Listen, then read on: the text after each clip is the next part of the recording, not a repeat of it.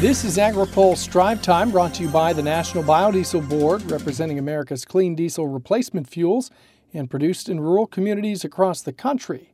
Biodiesel better, cleaner now. Good afternoon. I'm Ben Nuelle.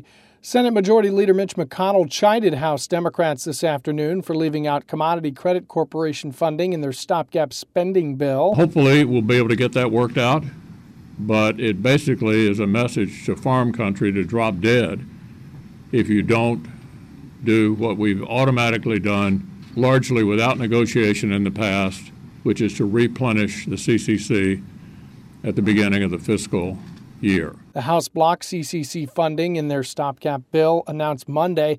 Iowa Republican Chuck Grassley says the Senate has a couple of options. Those of us from rural America can, can vote no, and if they don't get 60 votes, they'll have to go back and negotiate.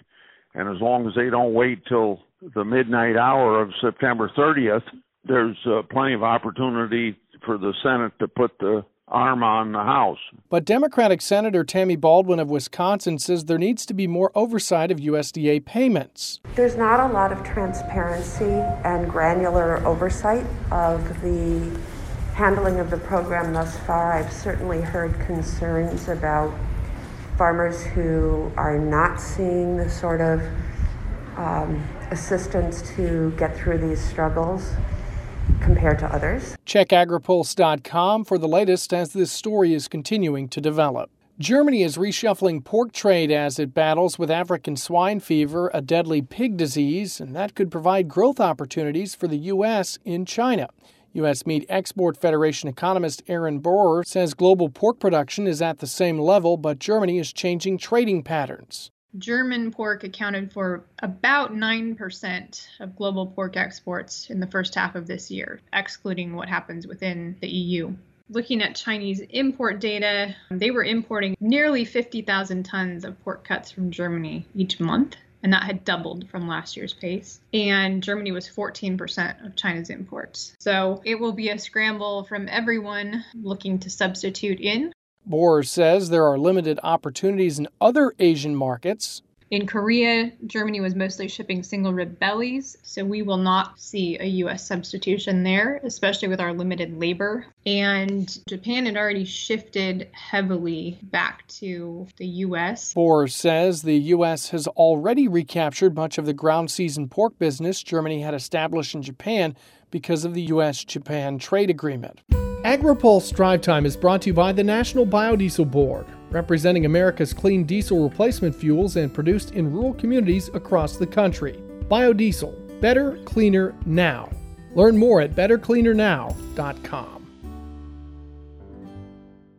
Livestock industry leaders say lessons learned from the COVID 19 pandemic can be transferred to the agriculture sector. National Pork Producers Council Chief Veterinarian Liz Wagstrom says one is in testing. We know that we need to be prepared to surveil for foot and mouth disease, for classical swine fever, for African swine fever.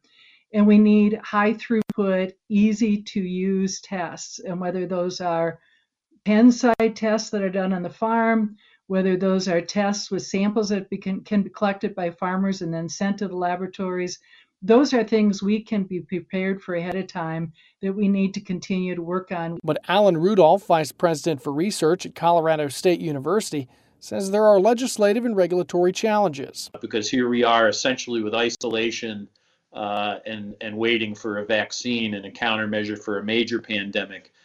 Unknown how we would respond to FMD and ASF, but uh, as we heard Liz say, that you know the challenges of uh, getting um, you know, large mass biomass and containment that's been contaminated is still in front of us, as other countries have already demonstrated. Both spoke at the AgriPulse Ag and Food Policy Summit Monday. USDA's Natural Resources Conservation Service today announced a joint interagency coordination and operations plan enhancing collaboration with the Federal Emergency Management Agency. The plan aims to help communities recover from natural disasters and related emergencies it would improve the coordination, communication, and training between the agencies and disaster recovery efforts. That's all for today's drive time. For the latest agriculture, trade, environment, and regulatory news, visit agripulse.com. I'm Ben Nuelle.